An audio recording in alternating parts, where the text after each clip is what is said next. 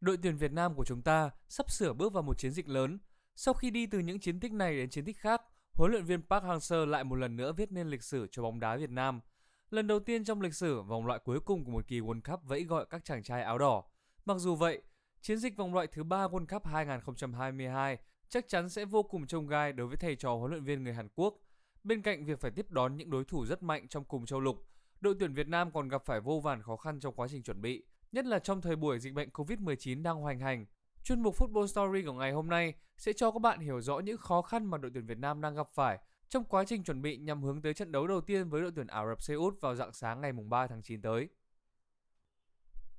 Đầu tiên đó là khó khăn về tình hình dịch bệnh trong nước. Có thể nói, khác với những lần tập trung trước, các tuyển thủ của chúng ta đang phải trải qua nhiều vấn đề chưa từng có. Đầu tiên, tình hình dịch bệnh trong nước đang diễn ra rất phức tạp. Việt Nam đang phải trải qua một làn sóng dịch lớn nhất từ trước tới giờ, với số ca nhiễm tăng cao mỗi ngày và chưa có dấu hiệu thuyên giảm suốt từ tháng 5 đến nay. Dịch bệnh khiến cho cuộc sống của người dân bị đảo lộn, các ngành nghề không thiết yếu dần đóng băng, bóng đá cũng không phải ngoại lệ. Khi V-League cùng hệ thống các giải chuyên nghiệp và bán chuyên quốc gia đều bị ngưng trệ, vòng đấu thứ 13 của V-League mùa giải 2021 đã buộc phải hoãn lại sau khi toàn đội Sông Lam Nghệ An trở thành F2 của một ca nhiễm Covid-19. Kéo theo đó, VPF cùng toàn thể 27 câu lạc bộ V-League và hạng nhất quốc gia đã đi đến thống nhất và đưa ra một quyết định chưa từng có trong tiền lệ, đó là hủy toàn bộ các giải đấu trong hệ thống cấp câu lạc bộ của Liên đoàn bóng đá Việt Nam. Điều này đã ảnh hưởng lớn tới đội tuyển quốc gia khi tập trung để chuẩn bị cho những lượt trận đầu tiên của vòng loại World Cup. Trước đó, sau khi cùng đội tuyển Việt Nam giành vé vào vòng loại thứ ba, các cầu thủ vẫn phải cách ly đủ 14 ngày trước khi về nước. Việc V-League gián đoạn dài ngày khiến cho các cầu thủ khi trở về địa phương không thể tập luyện và thi đấu để duy trì thể lực. Mặc dù huấn luyện viên Park Hang-seo như thường lệ đã triệu tập các cầu thủ lên tuyển sớm một tháng trước giờ lên đường. Tuy nhiên, việc không được thi đấu khiến cho các tuyển thủ mất rất nhiều thời gian để giải phóng sức ý. Đội tuyển cũng không thể thi đấu giao hữu trong nước do tình hình dịch bệnh phức tạp. Ngoài ra, nhiều câu lạc bộ đã xả trại sau khi V-League 2021 chính thức bị hủy. Quân xanh duy nhất mà đội tuyển Việt Nam có thể thi đấu lúc này đó là U22 Việt Nam – đội được thầy Park triệu tập để chuẩn bị cho vòng loại U23 châu Á tới đây vào tháng 10. Để so sánh, giải vô địch quốc gia của năm đối thủ cùng bảng với đội tuyển Việt Nam đều vẫn đang diễn ra. Đây chắc chắn là một bất lợi rất lớn cho đội tuyển khi các cầu thủ đội bạn vẫn đang có một môi trường để thi đấu thường xuyên và duy trì phong độ. Thực lực của chúng ta thì đã yếu hơn so với đội tuyển cùng bảng và giờ đây cán cân lại càng trở nên chênh lệch. Khó khăn về lực lượng Khó khăn trăm bề đã khiến cho đợt tập trung lần này chứng kiến tuyển thủ Việt Nam gặp khó trong việc thích ứng với cường độ tập luyện. Có thể nói, đây là lần đầu tiên đội tuyển Việt Nam dưới thời huấn luyện viên Park Hang-seo chứng kiến nhiều cầu thủ chấn thương trong một đợt tập trung như vậy. Ngay từ khi mới tập trung, Tuấn Anh và Văn Toàn đã phải tập riêng do ảnh hưởng của những chấn thương trước đó. Sau đó, lần lượt những cái tên quan trọng khác cũng gặp phải vấn đề với mức độ nặng hay nhẹ khác nhau như Đình Trọng, Tiến Linh, Đức Trinh, Văn Hậu, Tuấn Tài, Thành Trung hay Bùi Tiến Dũng. Trong nhóm trên, Thành Trung và Đình Trọng phải chạy đua với thời gian để kịp bình phục, còn Văn Hậu thì không may mắn như vậy. Cần phải nhớ, ở thời điểm điều trị chấn thương trước đó, các bác sĩ đã khuyên Văn Hậu không nên chơi bóng với cường độ cao ngay lập tức. Tuy nhiên, Văn Hậu vẫn gắng gượng ra sân trong các trận đấu quan trọng của đội tuyển vào tháng 6 vừa qua. Việc không được nghỉ ngơi và hồi phục đúng cách khiến cho Văn Hậu tái phát chấn thương một lần nữa và phải chia tay đội tuyển quốc gia sớm. Đây là sự vắng mặt đáng tiếc nhất của đội tuyển vào lúc này.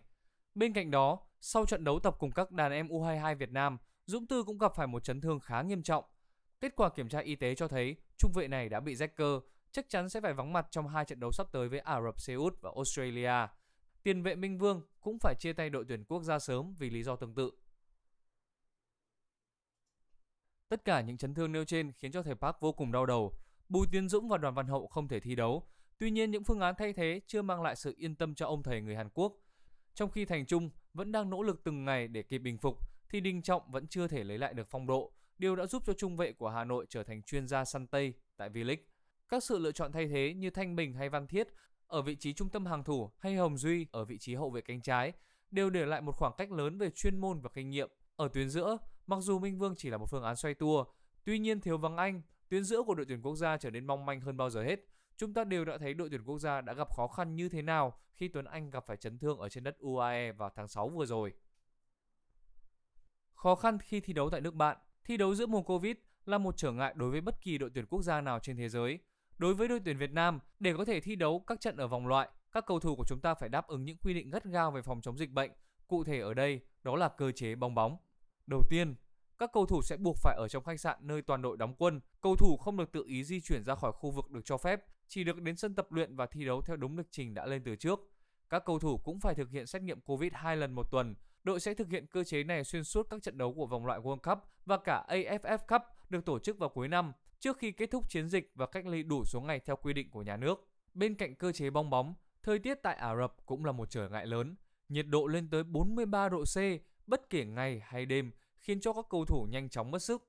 Vì vậy, các trận đấu tại đây cũng buộc phải diễn ra vào lúc buổi tối khi thời tiết đã dịu bớt. Đội tuyển Việt Nam đã từng thi đấu dưới tiết trời nóng bức như vậy tại UAE vào tháng 6.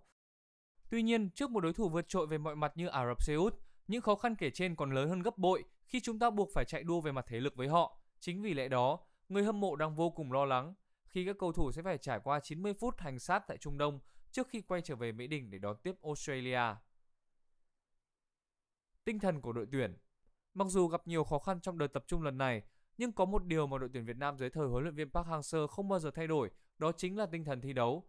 Trả lời trên trang chủ FIFA, đội trưởng Quế Ngọc Hải cho biết, chúng tôi đã vượt qua muôn vàn khó khăn để tới được vòng loại cuối cùng.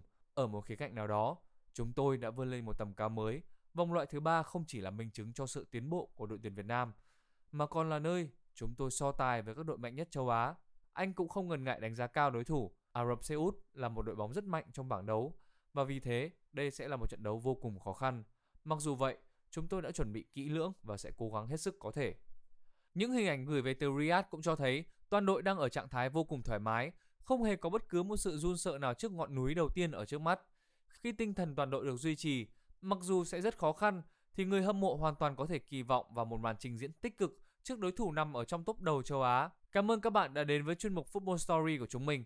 Hy vọng qua video vừa rồi, các bạn có thể hiểu được tình hình của đội tuyển quốc gia khi thi đấu giữa thời điểm dịch bệnh Covid-19 đang hoành hành. Vẫn còn nhiều điều thú vị mà chúng tôi muốn chia sẻ với các bạn, vậy nên hãy theo dõi và đồng hành cùng Gen Tactics bằng cách nhấn subscribe kênh. Hãy cùng chúc cho những chàng trai áo đỏ của chúng ta thi đấu thật tốt ở đợt tập trung lần này để tạo ra tiền đề cho một giấc mơ World Cup vẫn luôn đau đáu trong tim của mỗi người dân đất Việt.